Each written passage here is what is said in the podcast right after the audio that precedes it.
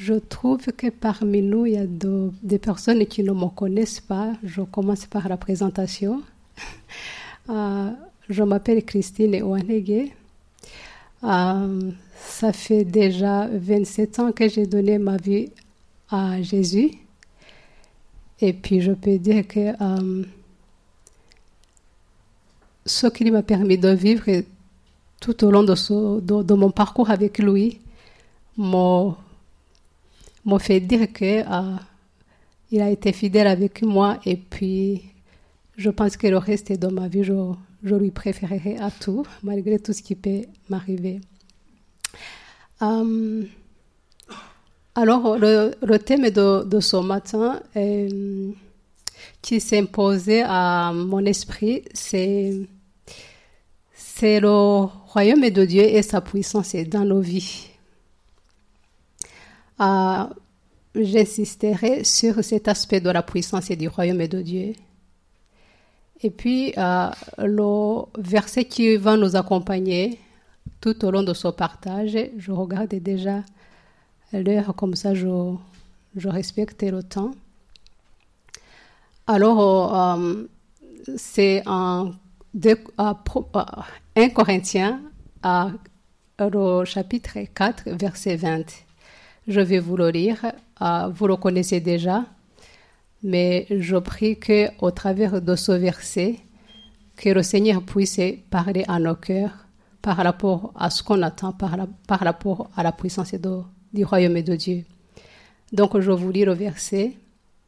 Euh, le royaume de Dieu, euh, je signale d'abord aussi que tout au long de, ce partage, peut-être qu'il sera question de ne pas répéter le royaume. Je pourrais utiliser le terme le règne ou le royaume des cieux. C'est la même chose. Comme ça, on n'est pas confus. Donc, le royaume de Dieu est sa puissance Je lis le, titre au lieu de lire le verset, désolé. Donc, car le royaume de Dieu ne consiste pas en parole, mais en puissance. Il y a des versions qui utilisent aussi, qui remplacent le mot puissance, action, comme le résultat du, Saint-Esprit. Donc, oui. C'est 4, le, chapitre 4, verset 20. 1 Corinthiens, oui. C'est juste. je pense que ce verset, vous le connaissez déjà, c'est pas nouveau. Euh, et puis je me suis posé la question, qu'est-ce que je vais, je vais dire par rapport à ça. Et puis, euh, oui, je pense que la question que je me suis posée, on peut se la poser ce matin. Euh, et puis, les éclairages que je, vais apporter là-dessus, peut-être va nous faire découvrir quelque chose où Dieu il va utiliser ce verset pour nous parler, ou nous révéler d'autres, facettes de, de son royaume. Donc, euh, je me suis posé cette question, qu'est-ce qu'on attend par la notion du royaume de Dieu? Euh, J'ai constaté, j'ai que, euh, en comparaison avec le royaume, le royaume de son monde, dont la visée réside dans le pouvoir et la gloire, le royaume de Dieu, quant à lui, consiste dans le salut. Surtout le salut du monde tel que on l'apprend à Jean 3, 16 et le verset aussi, notre verset préféré, Dieu a tant aimé le monde.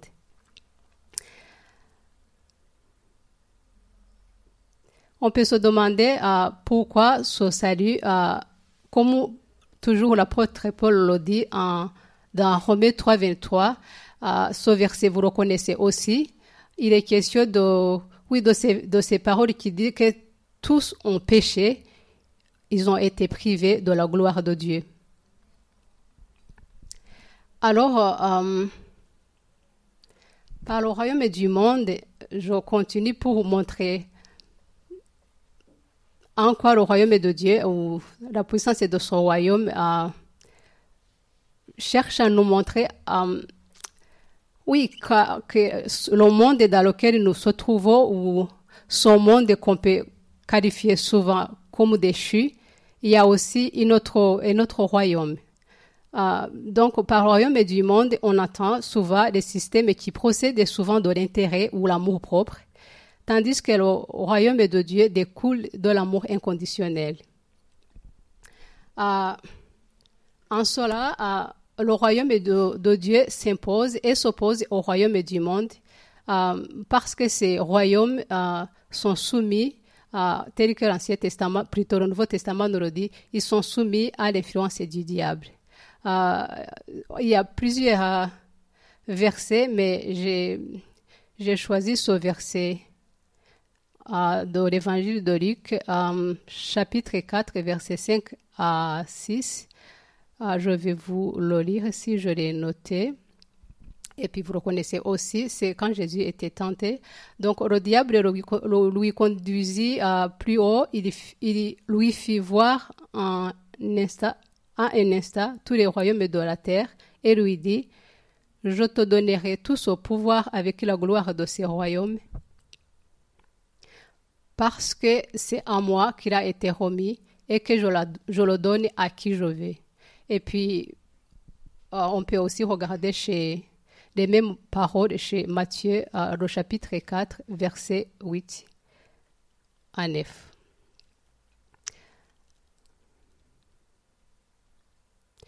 Euh, on, va, on va y revenir par rapport à, cette opposition entre le royaume de Dieu et le royaume du monde. Euh, quand on lit le Nouveau Testament, on s'étonne du fait que dans son enseignement, euh, Jésus n'a pas donné une définition toute faite de ce qu'il entendait par le concept du royaume de Dieu et sa puissance.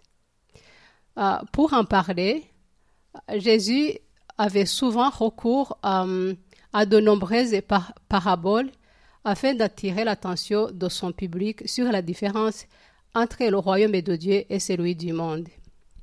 Euh, je vais demander à Daniel de nous. J'ai choisi quelques versets euh, qui, qui nous rappellent ces paraboles que Jésus a utilisées pour parler du royaume de Dieu. Et puis peut-être je demanderai l'un de vous de, de, nous les lire et puis je continue.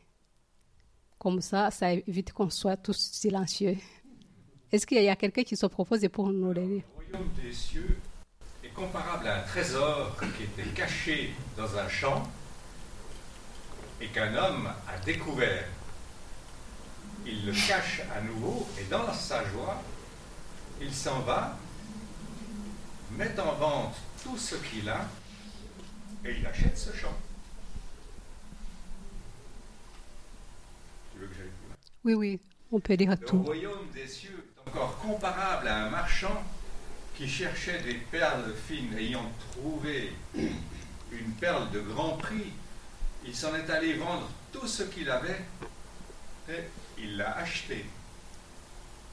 Le royaume des cieux est encore comparable à un filet qu'on jette en mer et qui ramène toutes sortes de poissons. Quand il est plein, on le tire sur le rivage, puis on s'assied on ramasse dans des paniers ce qui est bon et l'on rejette ce qui ne vaut rien. Ainsi en sera-t-il à la fin du monde. Les anges surviendront et sépareront les mauvais d'avec les justes. Ah, si vous regardez ces versets, j'ai souligné ou j'ai mis en gras quelques mots. Vous pouvez prendre juste une minute de les regarder, voir si ce qui m'a parlé vous parle par rapport, en tout cas, moi, j'ai ma manière à moi, peut-être que je vous la partage après, mais regardez, c'est visible les, les, mots soulignés en noir. Regardez, puis, puis peut-être. Alors, j'ai souligné ces, ces mots-là, euh, même si ces paraboles tournent autour du royaume et de Dieu, mais ces mots, ça m'a parlé particulièrement dans le sens où le mot trésor et puis caché m'a fait réfléchir sur la valeur de ce royaume. Et c'est une révélation pour ces personnes qui ont vu soit les perles, soit le, trésor. Et puis, euh, ils ont trouvé que c'était précieux, puis ça, ça, les a amenés à tout vendre pour avoir, avoir ces valeurs. Soit ce trésor, soit cette perle de, grand prix, pour dire à quel point Jésus a voulu insister sur la, sur la valeur ou la, profondeur de ce qu'il attend par rapport au royaume de Dieu. je trouve qu'il y a cet aspect de quelque chose qui est caché, qu'on ne voit pas forcément, mais je pense qu'aussi le fait de retrouver ou de concevoir le sens de ce royaume, il y a quelque part aussi la notion de la révélation, parce que je trouve, c'est pas tout le monde qui a pu trouver ça. Et puis, je pense qu'il y a aussi cet aspect de, notre effort de chercher, de chercher pour trouver. Je pense que ces mots-là, c'est pas n'importe qui qui a pu trouver ces perles. Je pense qu'il y a une quête derrière. Et puis, cet homme aussi qui, a trouvé le, ce chat. Et puis, euh, les deux, en tout cas, ils ont en qu'ils ont trouvé, ils ont constaté cette valeur. Et puis, ça les a, ça les a poussés à tout, à tout vendre. Et ça, ça m'a, fait réfléchir. Pour nous, en tout cas, la, la valeur qu'on donne au royaume de Dieu, donc, je pense auquel on est invité et ça peut nous parler d'une manière ou d'une autre de dire, mais qu'est-ce que pour moi ou qu'est-ce que pour vous ce royaume représente? Est-ce que je laisserai tout? Pour l'avoir je, le, préfère à tout Voilà, c'est ce que j'ai pu, euh, euh, retenir de ces versets.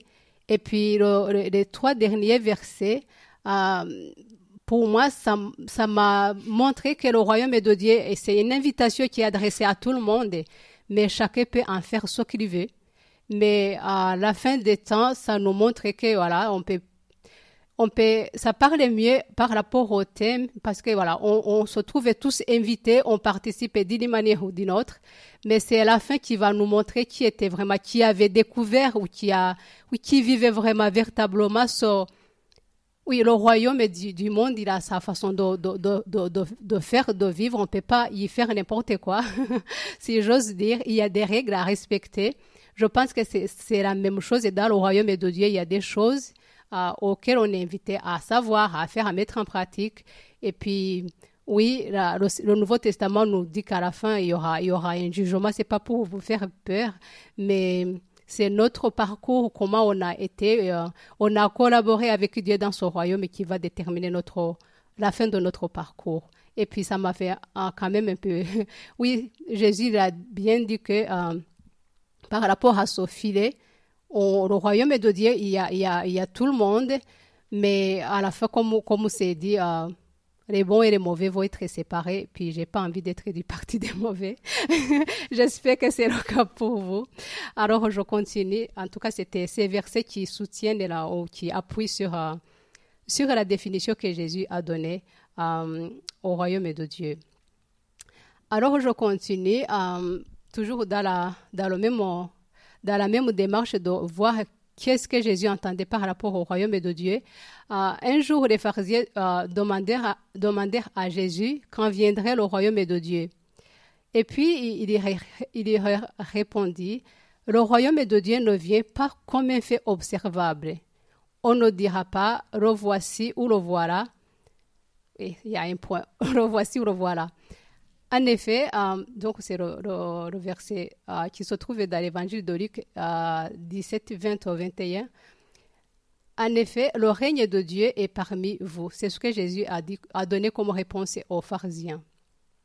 Et puis, euh, en plus de ça, vous vous souvenez aussi quand Jésus bah, s'entretenait avec Nicodème, quand Nicodème lui, lui posait la question qu'est-ce qu'il pourrait faire pour hériter le royaume de Dieu, et puis Jésus lui a dit, il faut naître de nouveau. Et puis Nicodème ne comprenait pas ce que Jésus voulait lui dire.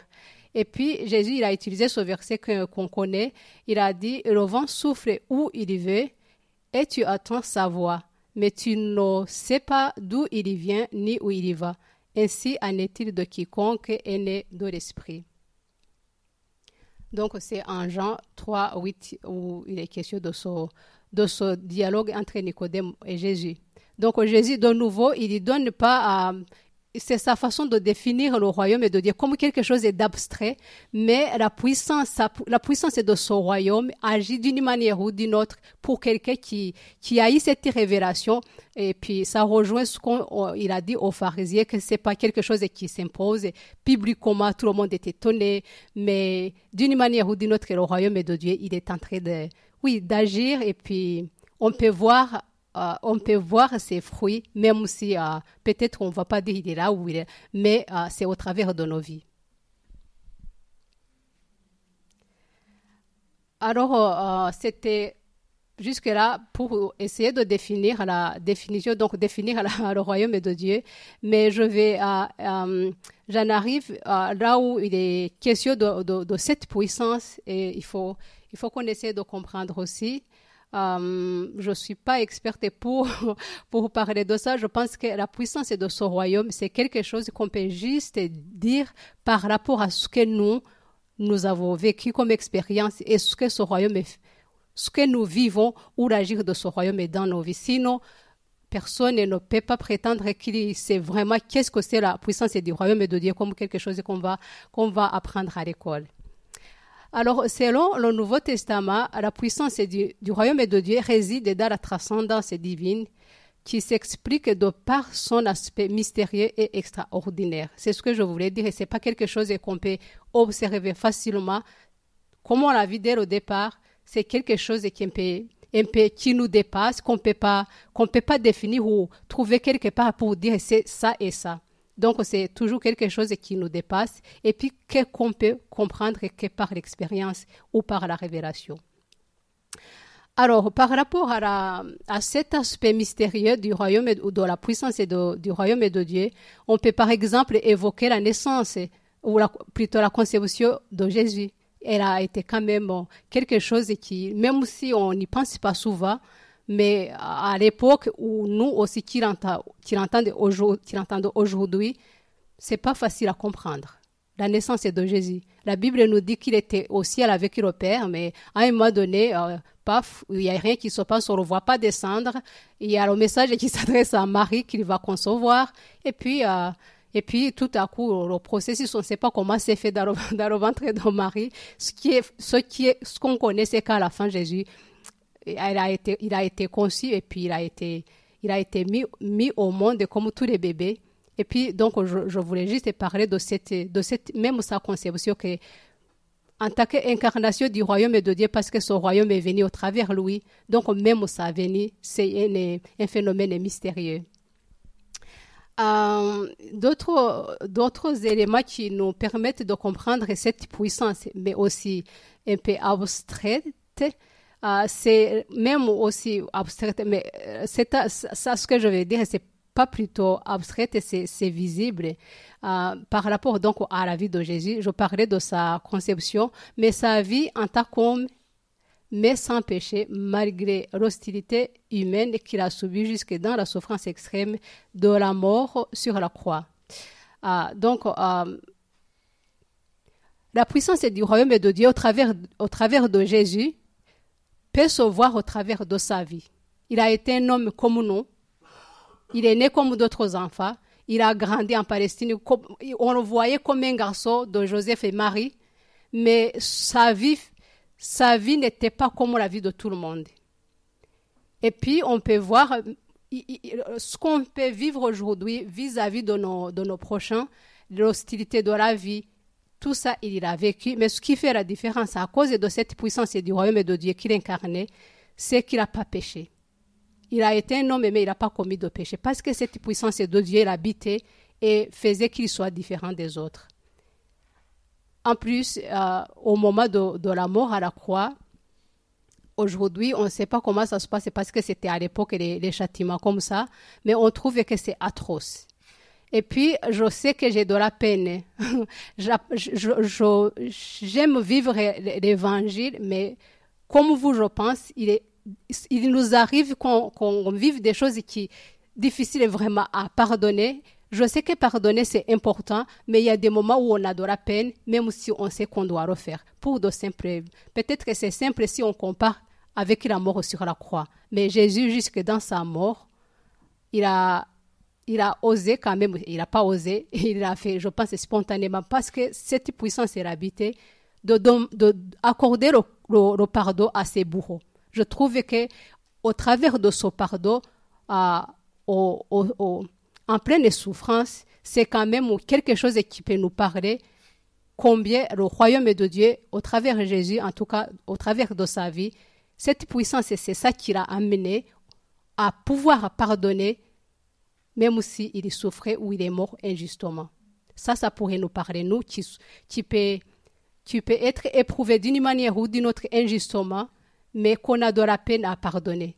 Et ça, ça peut nous, nous, aider de dire si ce royaume auquel nous participons, nous participons, si ça a permis, cette puissance a permis à Jésus de pardonner à ce moment-là, cette puissance peut aussi m'aider dans, mes, dans mon parcours pour pouvoir pardonner. Et je pense que d'une manière ou d'une autre, c'est mon témoignage à moi, vous avez, vous avez votre témoignage. On arrive quand on demande à Dieu.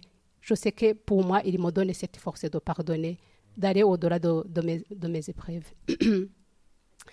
um, un autre élément que je voulais aussi évoquer, c'est c'est la puissance de ses paroles. Donc, les paroles de Jésus, lorsqu'il il, donnait ses enseignements, um, ça touchait, ça touchait à, ça touchait à ce qu'il écoutait. Et puis, ça, ça amenait à, aux gens à, à, se convertir. Donc, le royaume de Dieu, la puissance du royaume de Dieu passe aussi au travers de, des paroles de Jésus, qui ne sont pas des paroles comme des paroles de tout le monde. Et puis, euh, cet aspect des, du royaume de Dieu qui est aussi extraordinaire et mystérieux, on peut retrouver aussi au travers des miracles que Jésus a réalisés comme la guérison des malades, chasser les démons, multiplication des pains et de poissons, marcher sur les eaux, la résurrection de Lazare, et, etc. Donc, oui, la, puissance du royaume de Dieu, si on veut savoir qu'est-ce que c'est, on recherche dans ce que Jésus a accompli à cette époque et ce qu'il a accompli aussi aujourd'hui dans nos vies. Euh, et puis, euh, ce royaume de Dieu, au travers de la vie de Jésus, euh, s'est montré aussi ou s'est manifesté au travers des signes qui ont apparu après la mort de Jésus.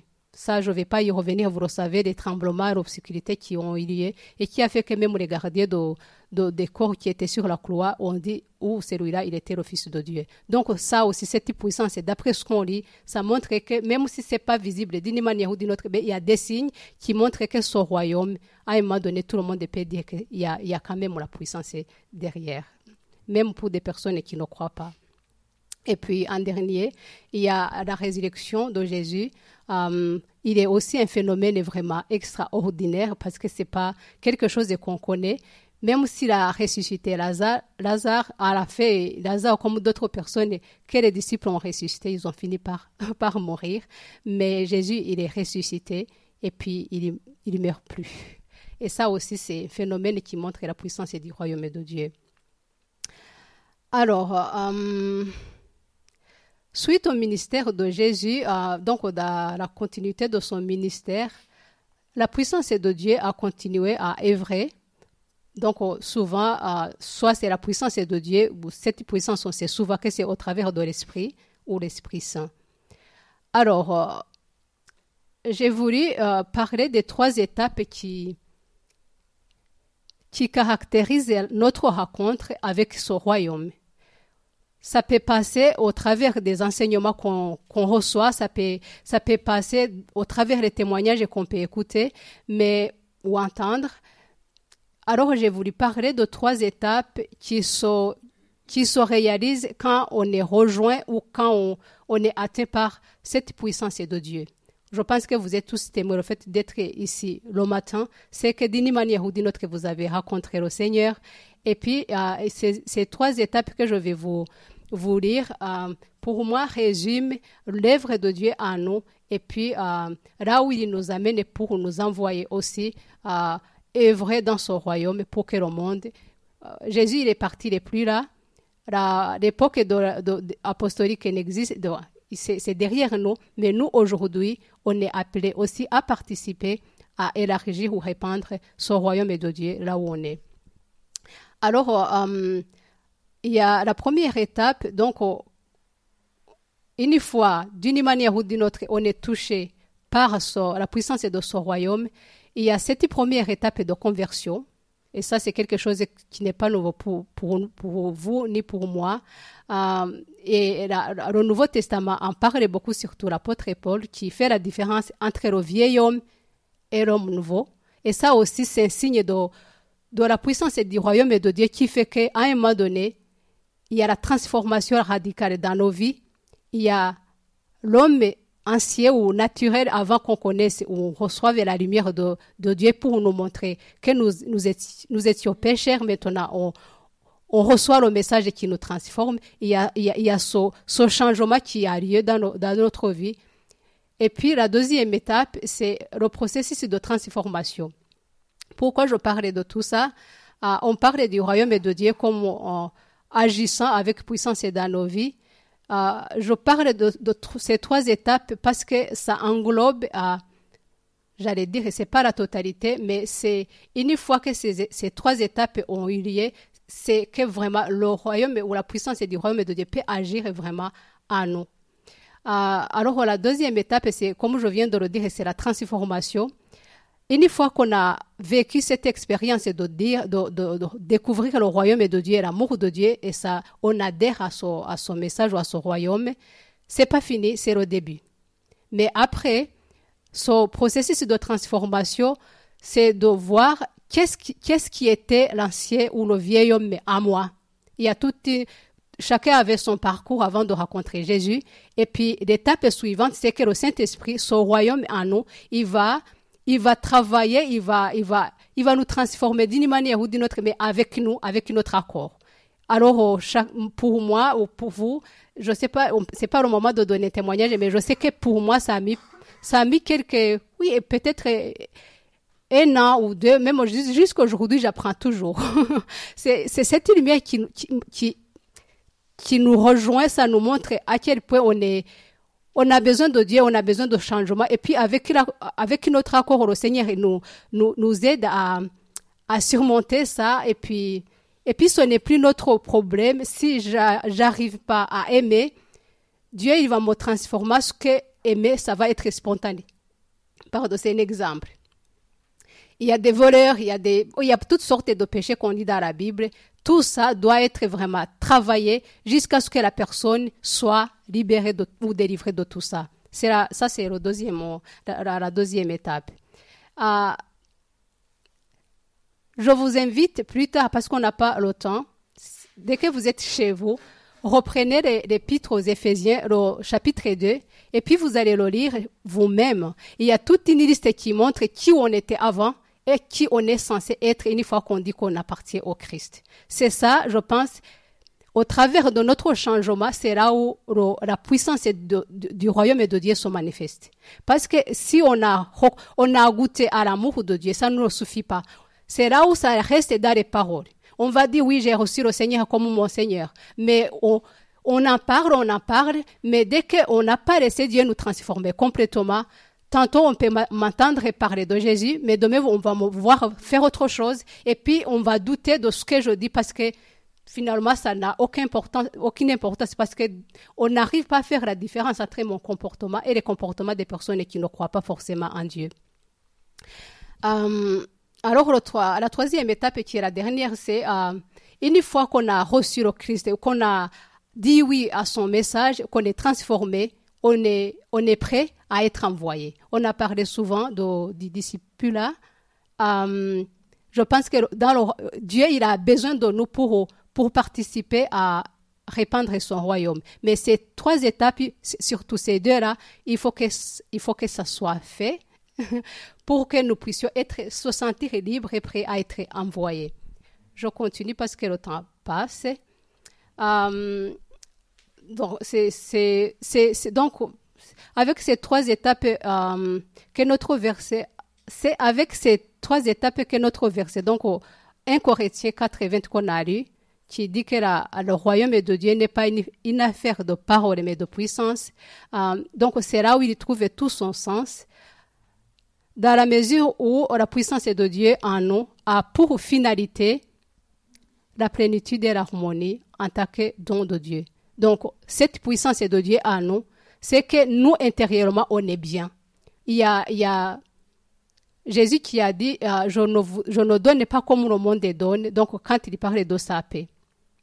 Son royaume en nous peut faire de manière à ce que malgré qu'il y a, il a des problèmes ici et là, mais la puissance de Dieu en nous fait qu'on reste, on reste serein, on, on a cette paix que le monde ne donne pas, on arrive à tenir.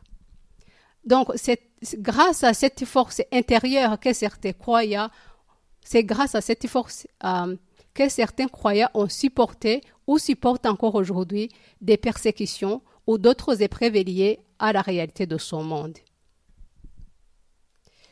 Pourquoi? Euh, Parce qu'ils ont compris le vrai sens de leur existence, qui est répandre la bonne nouvelle du salut et glorifier Dieu par leur façon de vivre.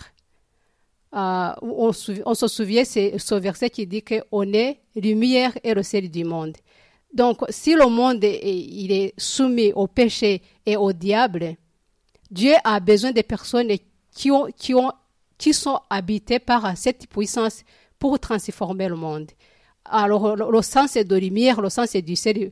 On, on j'ai pas besoin de le répéter, mais on passe surtout à leur, à leur fonction et puis, je peux me demander à moi, vous vous posez la même question, est-ce que là où je suis aujourd'hui, je suis vraiment la lumière ou je suis le sel, j'apporte le goût à son monde et qui ont besoin de Dieu. C'est Dieu, il passe au travers de moi, il passe au travers de vous pour qu'il puisse toucher ou atteindre ceux qui ont besoin d'appartenir à son royaume. On conclut tous ces signes que nous venons de voir comme caractéristiques de la puissance et du royaume de Dieu euh, nous servent d'esquisse pour réfléchir à ces deux points. Le premier, euh, notre propre compréhension du royaume de Dieu. Le deuxième, notre situation actuelle en tant que croyant et témoin de l'œuvre de l'Esprit en nous. Euh, bien que le royaume de Dieu vienne vers nous, il appartient à chacun, ou à chacune et à chacun d'y répondre favorablement et faire preuve d'obéissance aux exigences inhérentes à l'adhésion au règne de Dieu. Outre 1 Corinthiens 4 et 20, on trouve bon nombre de textes du Nouveau Testament mettant en garde contre de fausses idées qu'on peut se faire par rapport à l'appartenance du royaume de Dieu. Jésus, il a dit, il ne suffit pas de me dire, Seigneur, Seigneur. Donc il insiste aussi à cet aspect théorique de, parler, parler. Il dit pour entrer, donc oh, voilà, c'est pas celui qui me dit Seigneur, Seigneur qui entrera dans le royaume de c'est ça, vous le connaissez, sauf celui qui fait la, volonté de, de, son Père qui est aux cieux. Matthieu 7, 21. Euh, oui, il y a, il y a l'apôtre Paul qui dit aussi car le règne de Dieu n'est pas une affaire de nourriture. Ça, c'était la question de, de, de, de, la communauté de, Rome. C'était par rapport aux, disputes entre ce qu'il faut manger ou pas. Et il a dit que le royaume de Dieu n'est pas une affaire de nourriture ou de boisson, mais de justice et de paix et de joie dans l'Esprit Saint. Toujours, il insiste, il revient sur cette puissance de, de l'Esprit. Euh, donc, finalement, il faut veiller à ce que notre conduite soit le reflet de cette puissance et du règne de Dieu en ce que celui-ci est notre seul guide pour discerner sa volonté et la mettre en pratique. Telle est notre mission ici-bas. Soyez donc, les imitateurs du Christ, tel qu'il est décrit dans Philippiens 2, 6 jusqu'au verset 9. Louis, donc c'est les paroles que je vous laisse, lui qui est de, condition divine n'a pas considéré comme une proie à saisir d'être l'égal de Dieu. Mais il s'est dépouillé, prenant à la condition humaine. Non, c'est pas la condition. Prenant la condition du serviteur, devenant semblable aux hommes, et par son aspect, il était connu comme un homme. Il s'est abaissé, devenant obéissant jusqu'à la mort, à la mort sur une croix. C'est pourquoi Dieu l'a souverainement élevé et lui a conféré le nom qui est au-dessus de, tout nom. Et oui, il faut reconnaître, je pense, que nous sommes appelés à être collaborateurs ou collaboratrices du royaume de Dieu, mais seulement de parce que sa puissance, ça j'y insiste, on peut collaborer être collaborateur ou collaboratrice de son royaume seulement de par ce que sa puissance est faite de nous et de par ce qu'elle accomplit au travers de nos vies et jusqu'au bout de notre parcours terrestre. C'est en cela que consiste la puissance et du règne de notre Dieu. Amen.